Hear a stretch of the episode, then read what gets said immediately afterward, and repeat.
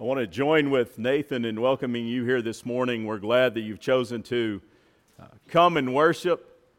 I also want to join with him in saying what a wonderful morning it is to see uh, so many chairs filled. Until you get to see it from this vantage point, uh, you don't understand quite what a difference it makes to see all of your wonderful faces as we share the gospel together this morning. Certainly, our hearts are heavy this morning uh, for the loss of loved ones, uh, for the circumstances uh, that we're in.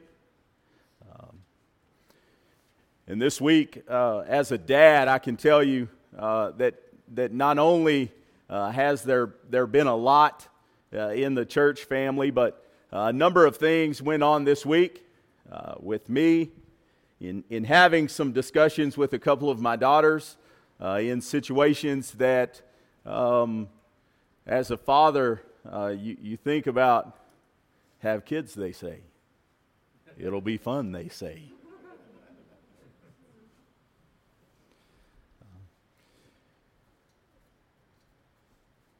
And in, in listening to the wonderful words that Ian said for two wonderful women uh, this week. And in sharing uh, those two lives with my daughters, I looked into the Bible at some of the words that Ian had said and shared them with them, and I want to share them with you this morning. I would encourage you, if you have a Bible handy, to follow along because I want to tell you about a great woman. A great woman named Tabitha. And as we go through the life of Tabitha, or better yet, what we know of Tabitha, I want you to ask yourself the question How close are you? How close are you? I want you to think about it in these terms. I hope each of you listened and took to heart and prayed the prayer with Ian as he prayed for all of us. And I want to call your attention to a couple of the words that he said uh, during that prayer. He talked about helping us never to take one another for granted. And he specifically referred to us as family. That we would never take the fellowship that you and I, this morning and every day, have with one another. But I wonder if you caught in his prayer, in his words, when he prayed about us in our relationship with our neighbor. And then he went a little further and he prayed in our relationship with our coworkers. Have you ever stopped and thought about all of those relationships? Have you ever stopped and thought about how different relationships in your life can be? I want you to think about that for a second. When we talk about family, family is something we hold very important, we hold very close, someone we see very often, someone that we, we can go to, some, someone that we know deeply. And then there's others who we would call close, but not quite as close as family. We refer to them as neighbors. We see them often. Maybe we know some things very intimately about their lives, but they live next door. They live next door, so we don't have quite an intimate connection to those people, but we still feel close. Then there's some we see every once in a while. We see them at work, and some of them we feel as though we're close to, but we've never actually been to their homes. We don't really know what they're like around anyone else other than in a work situation. If you think about it, then we have some other coworkers who may be in the company, but they're not in our building. Maybe they're in the company and they're not only not in our building, but they're not in the same city. So the connection that we have to them is by electronics, by email. Maybe we've heard their voice, and maybe when they fly into town and they're in the building, we're on our best behavior. Still, there's others there's others that we feel close to, we feel connected because there's some connection, but we've never even laid eyes on them. We've never even met them, much less spoken to them. But you know what? We feel some connection to them. And yet, there's still others in the world who we not only don't know anything about, we've never seen them, we've never talked to them Maybe we've never even heard of them.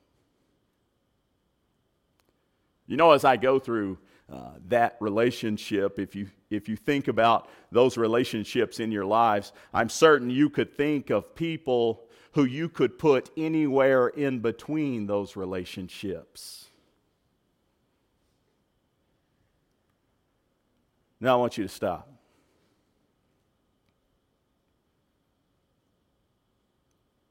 Where would you put God on that continuum?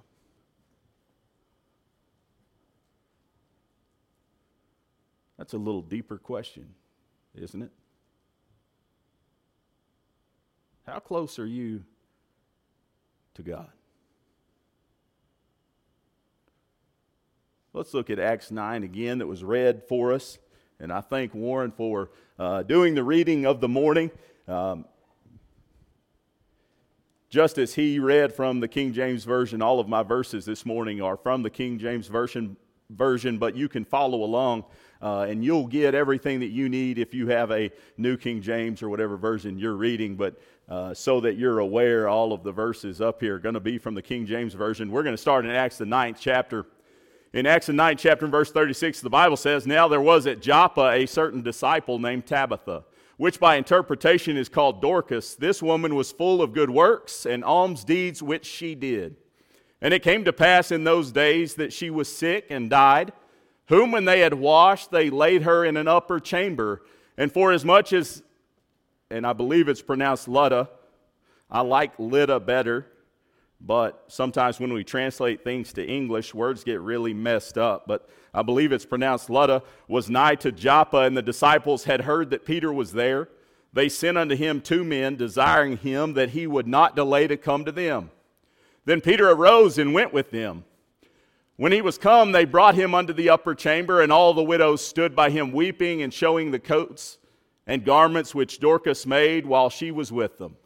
But Peter put them all forth. That means he put them all out. He excused them, if you will. He got them out of there and he kneeled down and he prayed. And turning him to the body, said, Tabitha, arise. She opened her eyes, and when she saw Peter, she sat up. And he gave her his hand and lifted her up. And when he had called the saints and widows, presented her alive.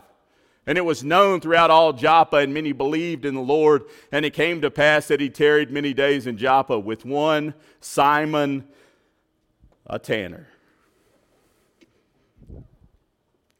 I wonder in Acts chapter 9 here, and what we read, which is the entirety of what we know about Tabitha or Dorcas. I'm going to use the name Tabitha, and I'll tell you why I'm going to use the name Tabitha. Dorcas is the Greek translation of the name Tabitha.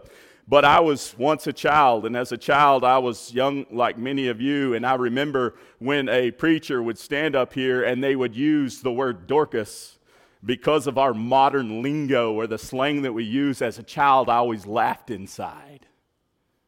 So we're just going to call her Tabitha.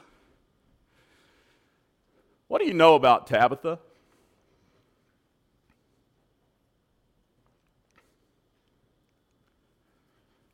You know, if you look past Acts chapter 9 and verse 36, what you see is a single event in Tabitha's life. The event in which she gets sick, She dies, and then Peter comes and a miracle is performed. That's a single event. But when I ask you, what do you know about Tabitha? You take that way that event, and everything about Tabitha's life we learn in verse 36.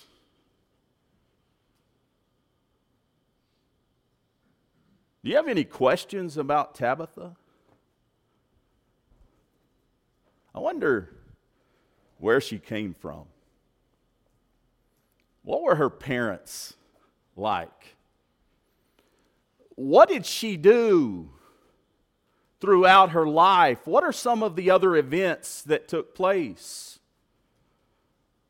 Who was Tabitha close to?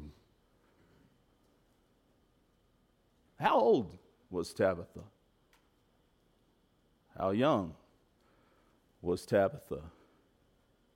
You know, if Tabitha came to dinner, which certainly she ate at some point, what kind of things would she say? What kind of things would she do? Are any of those questions important to you in knowing Tabitha? They should be. I want to tell you why. We don't know a whole lot about her upbringing. We don't know a whole lot about her socioeconomic status. Here's the cute thing. If you want to go back and study Tabitha and you want to go back and you want to read some of the commentaries on Tabitha, and you want to read uh, some of the historical accounts of Tabitha's life based on this verse right here, and vote, based on the event that occurred and what happened around Ter- Tabitha, I can tell you the historical accounts of Tabitha are full of men's assumptions.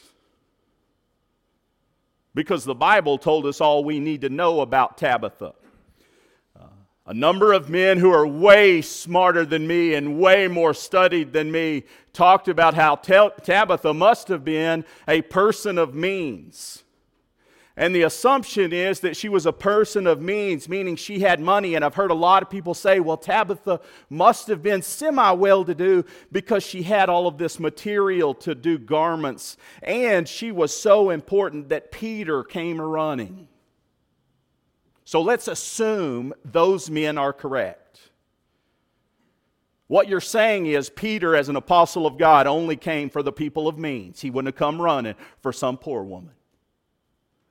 Probably a bad assumption. We say she had to be mean, a person of means, because she had all the material, so we assume that nobody around her would have come and given her scraps of material and she was so blessed that she could work those scraps with her hand and make something great. Probably a terrible assumption. So I can tell you, when you read about Tabitha, all you need to know about Tabitha is found right here in the scripture.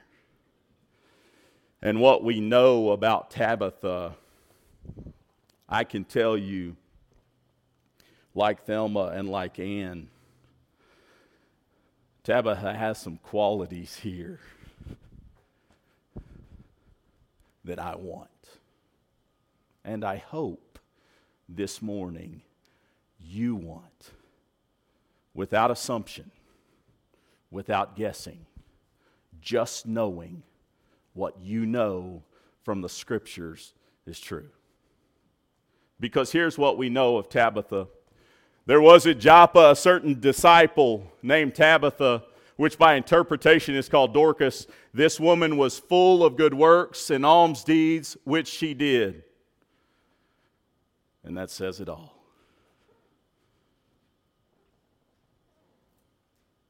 What we know about Tabitha from that one short verse is she was a disciple who it says was full of good works and alms deeds. She was a servant. And she did it. She was a light. So let's talk about Tabitha, the disciple. Uh, when we think about uh, the fact that the scriptures contain the name of Tabitha, what we know of is Tabitha was a specified person. What do I mean by that?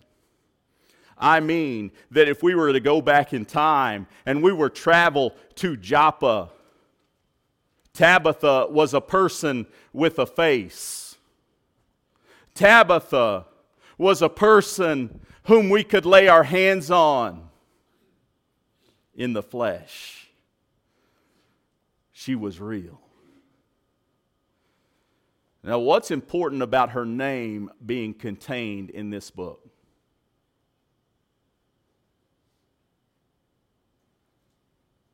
You ever thought about the fact that Tabitha's name is contained in the most important book you will ever read?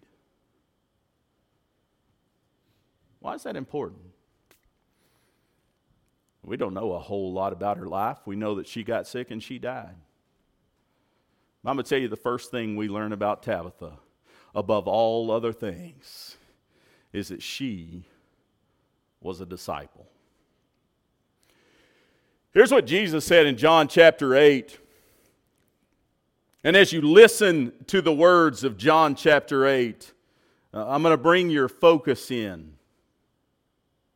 In John chapter 8, beginning in verse 31, the Bible says, Then said Jesus to those Jews which believed on him, If you continue in my word, then are you my disciples indeed, and you shall know the truth, and the truth shall make you free.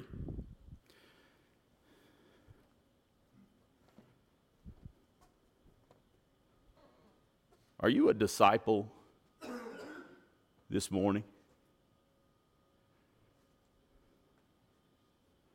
Whatever it was about the life of Tabitha, there's probably a number of characteristics that they could have pulled out and made them first. But they specifically said that at Joppa, there was a disciple whose name was Tabitha. So, evidently, this one uh, was pretty important.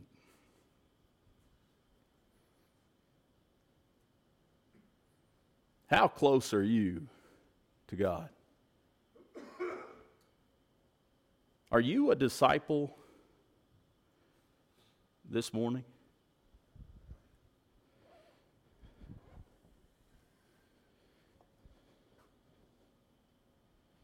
You know, many of us as adults uh, have taken stock in our lives and we've done kind of an audit of our own hearts. If you haven't done that as an adult, it's time. But I want to speak to the kids. And I'm saying kids, I mean kids of all ages, but specifically those um, who are in their younger years, the children, uh, this morning. Are you a disciple? You know, we have many children in this congregation who have been obedient to the gospel, who have put on Christ.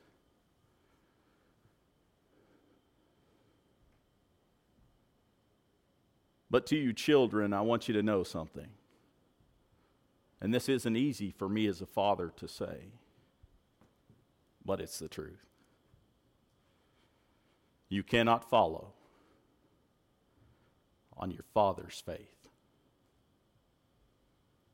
You cannot follow on your father's faith.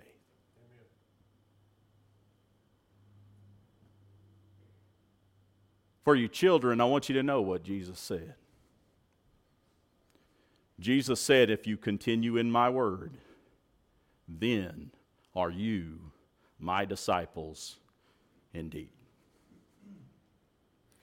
I want you to notice what Jesus did not say. Jesus did not say, If your father continues in my word, then are you my disciples. Jesus did not say, If you follow in your father's word, then are you my disciples. He said, You.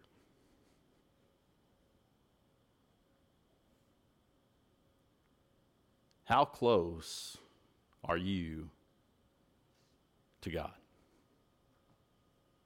You see, as a father, I can read all of his words and I can meditate on all of his words. And in fact, I can do everything I can that I believe I have put all my power into sharing my knowledge and my understanding of the Father and the Son that He sent to give His life. But unless you have your faith that you build and you cultivate, you cannot follow on your Father's faith.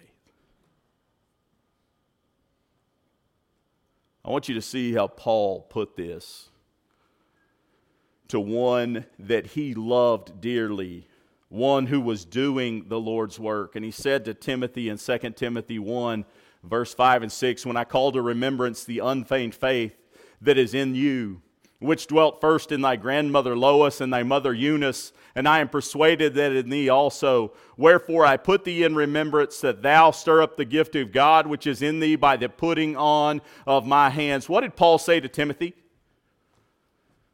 Paul said to Timothy, I remember and I'm bringing to mind, I am recalling right now the faith that is in you. In fact, I recall the unfeigned, the real, the sincere faith of your grandmother. I remember that wonderful woman, and I remember the faith of your mother. I remember that wonderful woman. But what did he say to Timothy? He didn't say it's enough that your grandmother or your mother had real faith. In fact, he said, I put thee in remembrance that you stir up the gift of God. You know what Paul said to Timothy?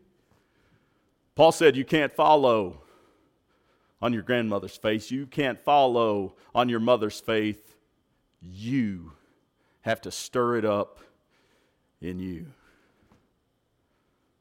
You know what would have been really neat of Paul to say is Timothy, I'm an apostle of Christ. And because I'm an apostle of Christ and I have chosen you, it's okay.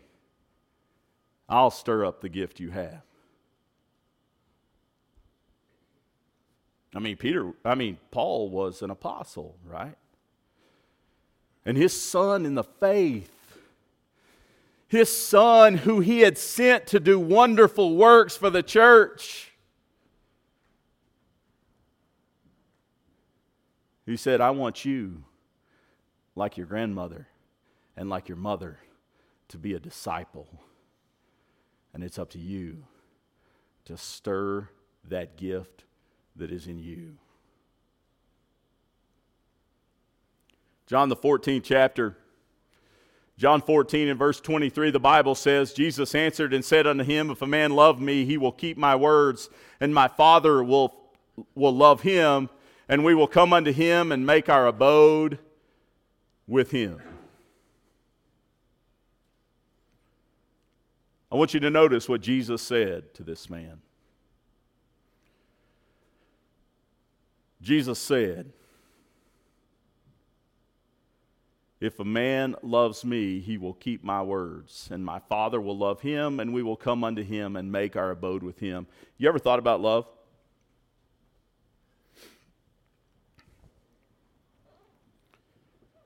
You ever thought about the intricate detail of love in this way? Is there anybody that you love that you've never heard of and you don't even know if they exist?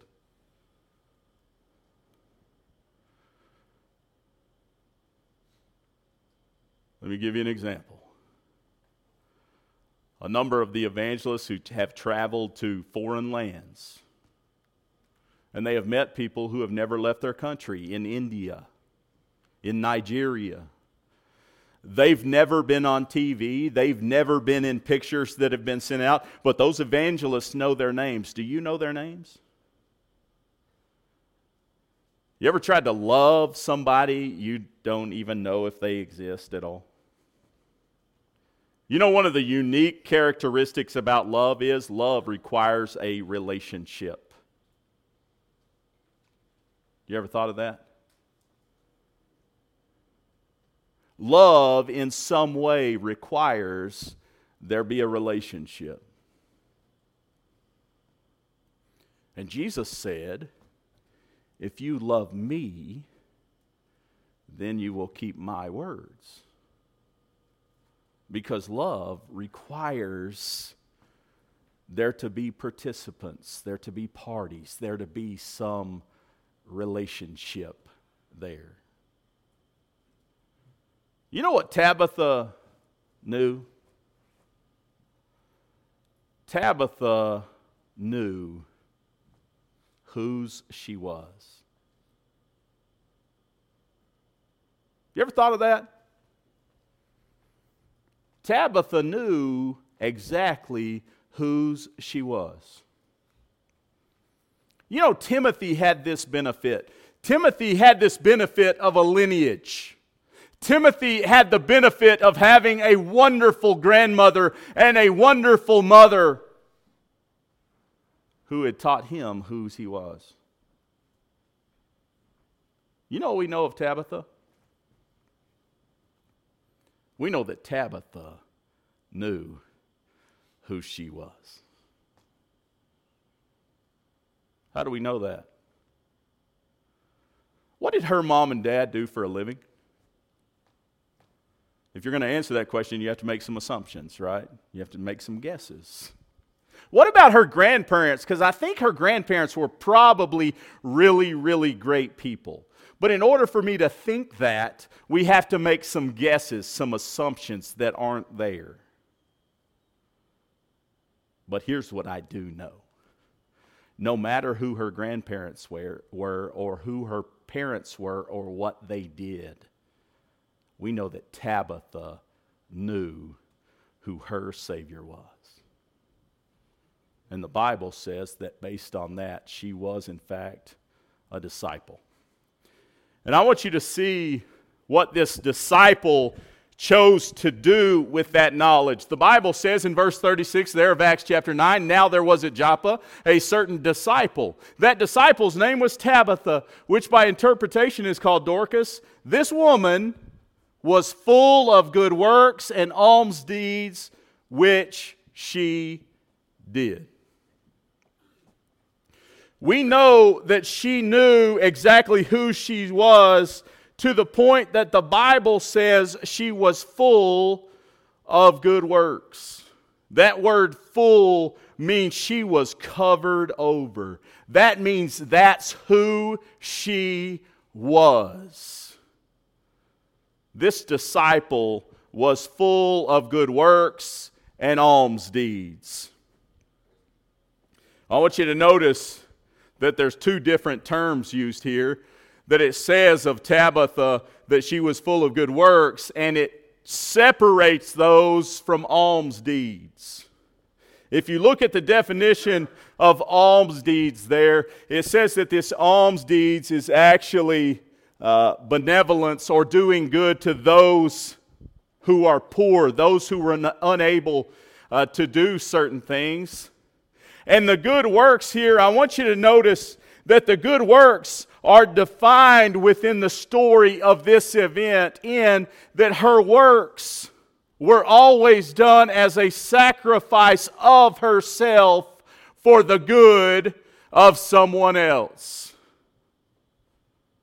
And she was full of good works and alms deeds. I want to show you something about being a servant here. The Bible says, as Paul wrote in Romans, the 12th chapter, in verse 1 Now I beseech you, therefore, brethren, by the mercies of God, that you present your bodies a living sacrifice, holy, acceptable unto God, which is your reasonable service. And be not conformed to this world, but be ye transformed by the renewing of your mind, that you may prove what is that good and acceptable and perfect will of God.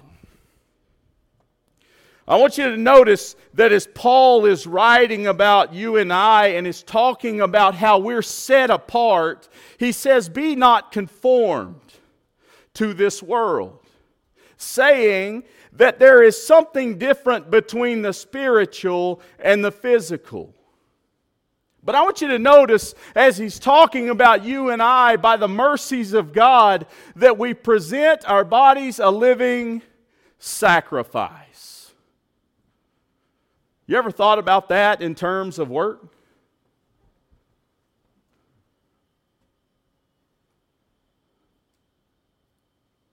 The Bible says that we're to present our bodies a living sacrifice, holy acceptable unto God, which is our reasonable what? Service. That, that word means what we know it to mean.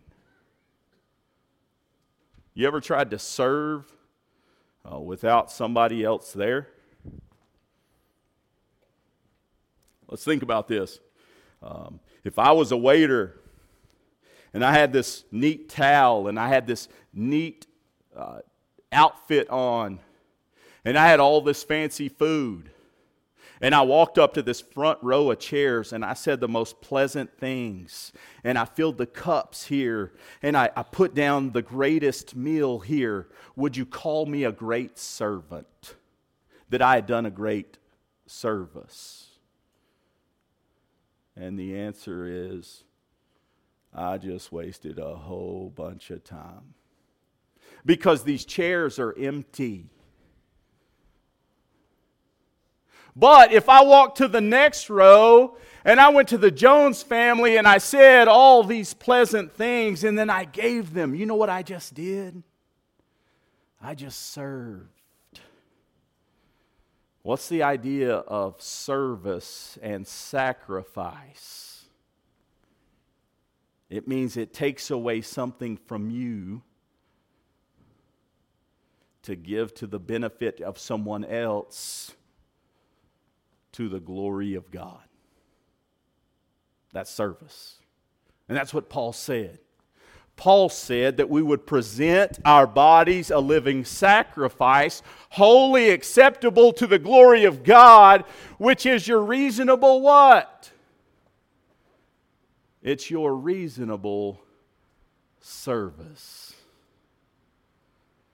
Matthew, the sixth chapter, and verse 2 says, Therefore, when thou doest thine alms, do not sound a trumpet before thee as the hypocrites do in the synagogues and in the streets that they may have glory of men. Verily I say unto you, they have their reward. You remember in Acts chapter 9 there? When Tabitha, it said, got sick and she died, and it says that they prepared the body and they had laid it in an upper room or the upper chamber there. That is what we would talk about getting ready for burial or getting ready uh, for a funeral service there. You ever thought about who all was there? Where were all the guys? Where were the men?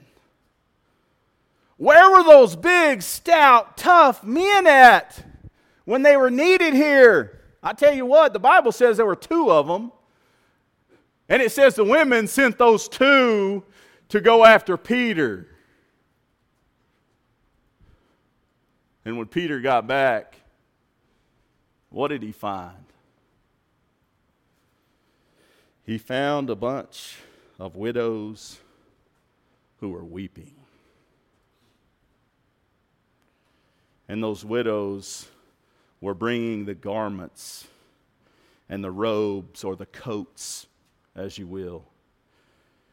And he was, and they were saying, "Look, look at what, look at what she did while she was here. Look what she prepared for us. Look what she had done.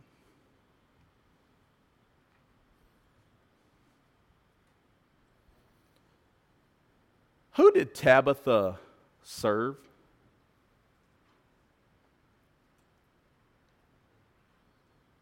You think about Acts chapter 9. Acts chapter 9, Luke, in writing this account, this story was inspired to write a story in which the widows,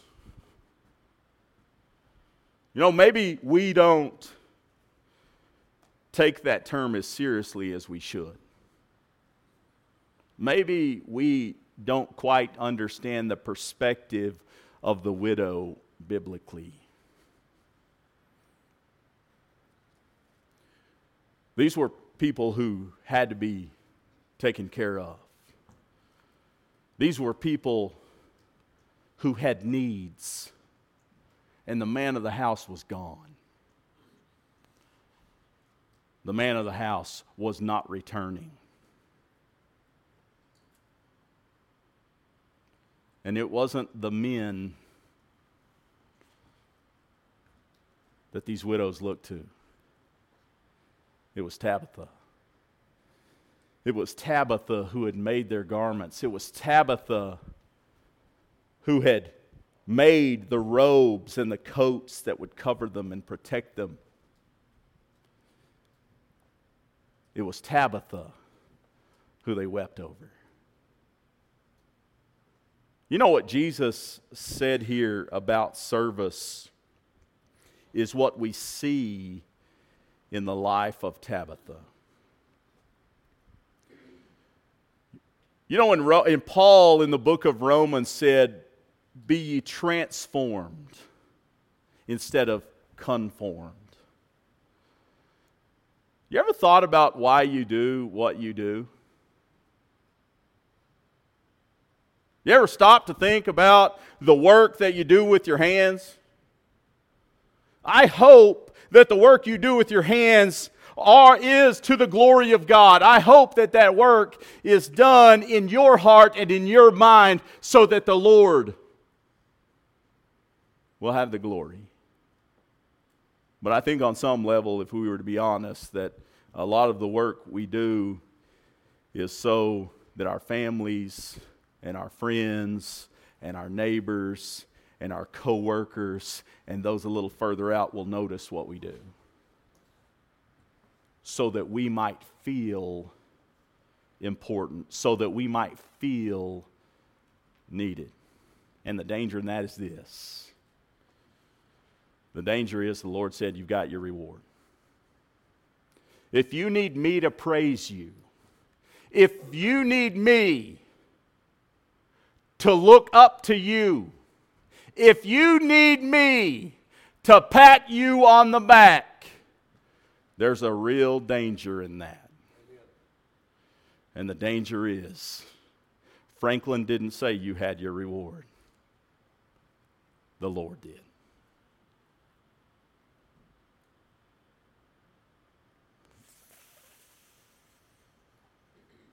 That means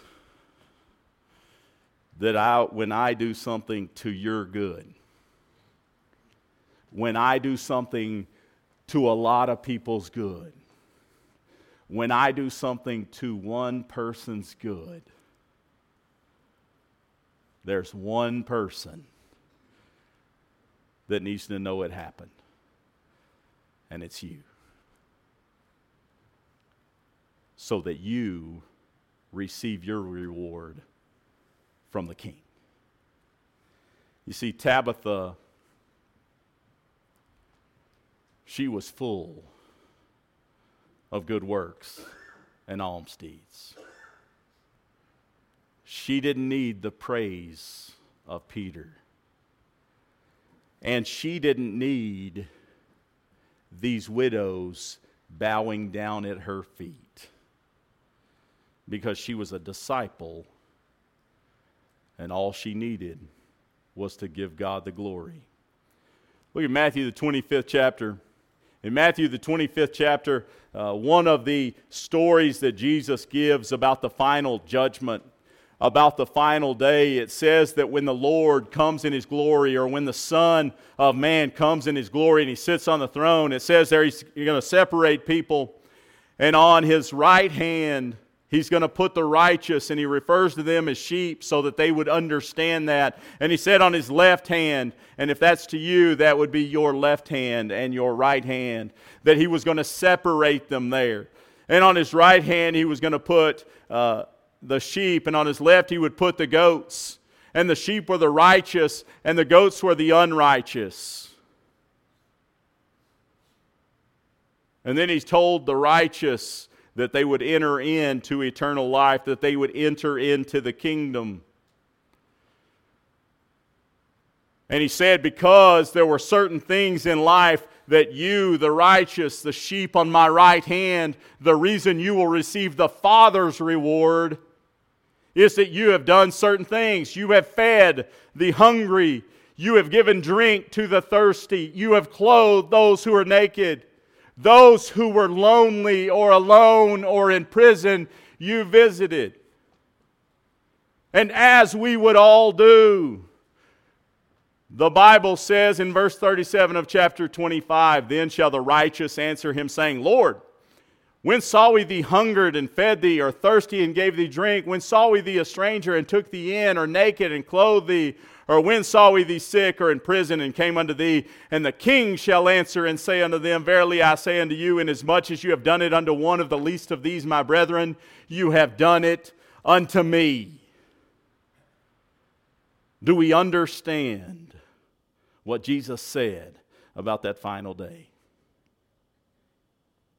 We will not be separated based on our lineage or genealogy. We will not be separated based on our socioeconomic status. We will not be separated based on our skill level. We will not be separated based on how much glory we do or do not have in this life. We will be separated based on surface.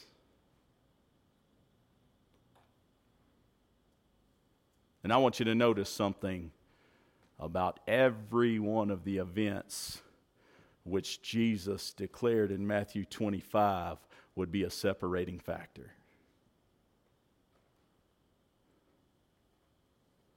When someone else was hungry, you fed them. When someone else was thirsty, you gave them drink.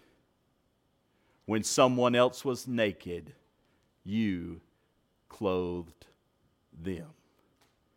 When someone else was alone, when someone else was a stranger, when someone else was in prison, you went and visited them.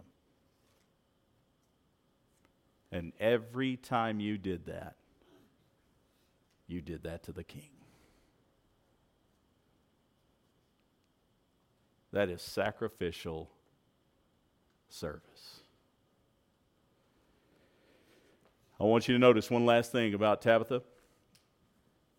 Acts chapter 9, I'm going to pull out verse 39 and verse 42. Verse 39 says, Peter arose and went with them, and when he was come, he brought him, they brought him into the upper chamber, and all the widows stood by him weeping and showing the coats and garments which Dorcas made while she was with them. Verse 42, after we hear of this event, this miracle that's occurred uh, at her death, bringing her back to life, it says, and it was known throughout all Joppa, and many believed in the Lord.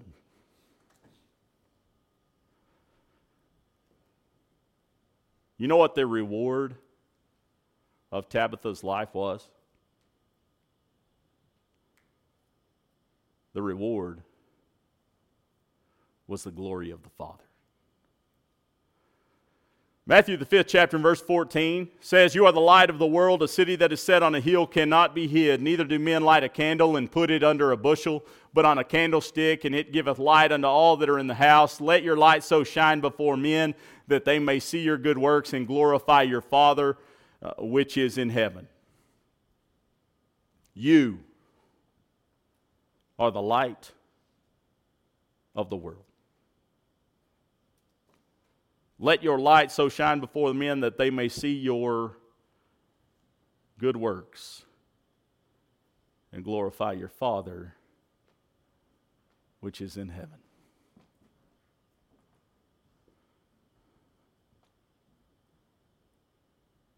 You know, there's a reverse of this, which means you have a choice. You ever thought about what darkness does?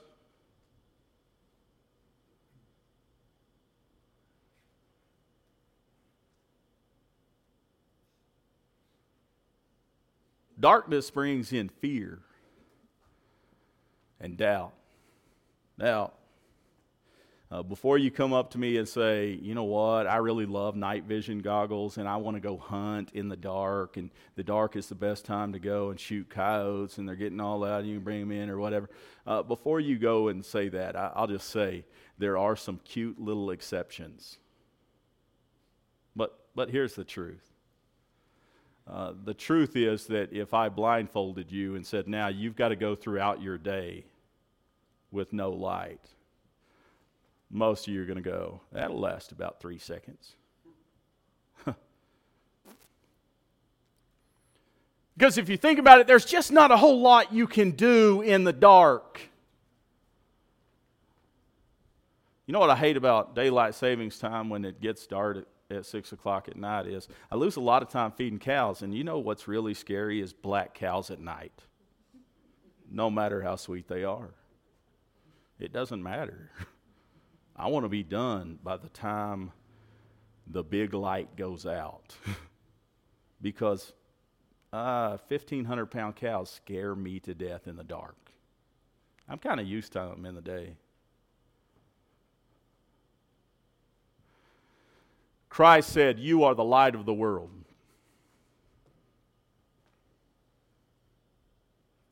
You ever think about your light?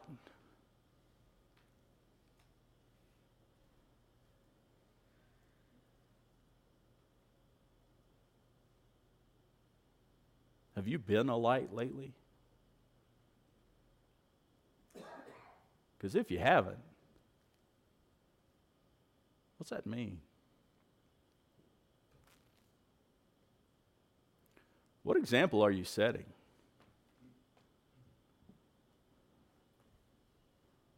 Because here's the truth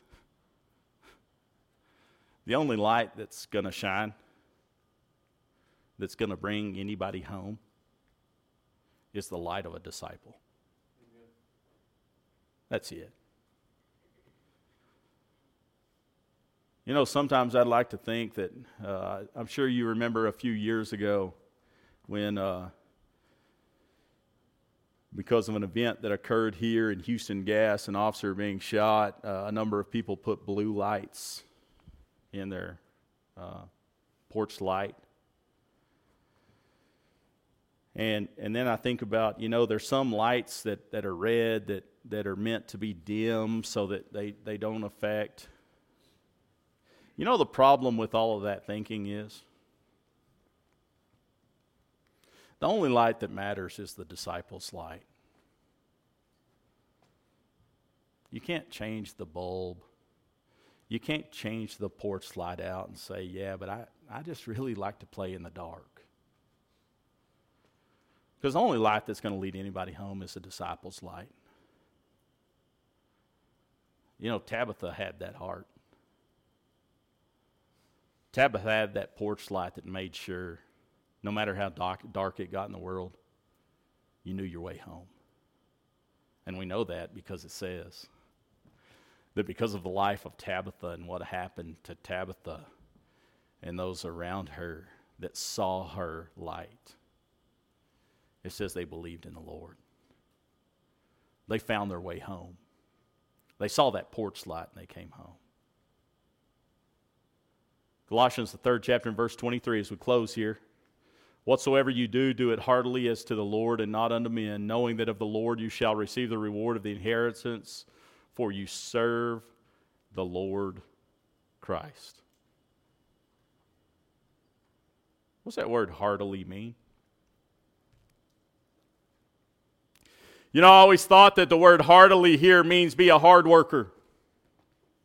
I always thought that the term that was working here was a man who would go out and he would work with his hands and he would work with his mind and he would work with things so that we could say he's a hard working man and that hard working men are the living embodiment of this verse and I was wrong.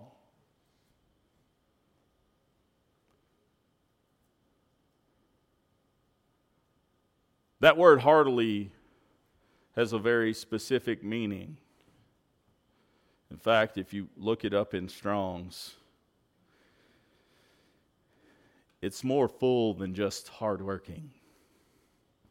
It's, it's more full than just I'm tired because that's a physical thing. In fact, if you look up in Strong's, it says heartily, heart, mind, soul, and body.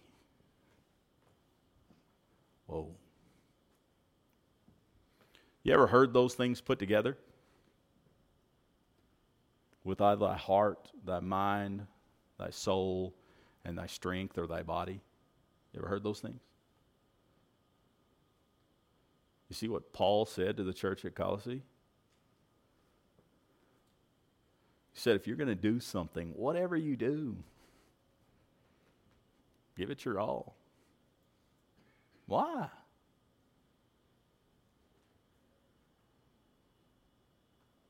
You ever stop to think about your influence and the example you're setting? From that perspective? You see, it's one thing to set an example of hard work. It's another thing to set an example of hard work that shows others who the Savior is, that shines the light of the Father who sent his Son, and the light of the Son who gave his life for you. And you know what Tabitha knew? It didn't matter where she came from. It didn't matter about any of the outward characteristics of a life. What mattered was that she knew who she was. In fact, she was a disciple. And this woman was full of good works. She was a servant. And because of that, she knew exactly whose glory it was that others would get from her light. I hope you'll go back and read this over and over and over and over. And just like I hope you forever remember the life of Thelma and the life of Anne, I hope you remember them because they're examples. And I hope you'll always remember the example of Tabitha. And I hope that when your day comes, you'll be remembered for the exact same reasons. If you're not a child of God this morning, you have an opportunity to be obedient to the gospel, to be buried with Him in baptism, to put on Christ, and to become His disciple indeed. If you are a child of God and there's something we can pray with you or for you, we'd encourage you to come forward and have a seat on these three chairs on my right hand side, your left hand side, as we stand and sing the song that's been selected.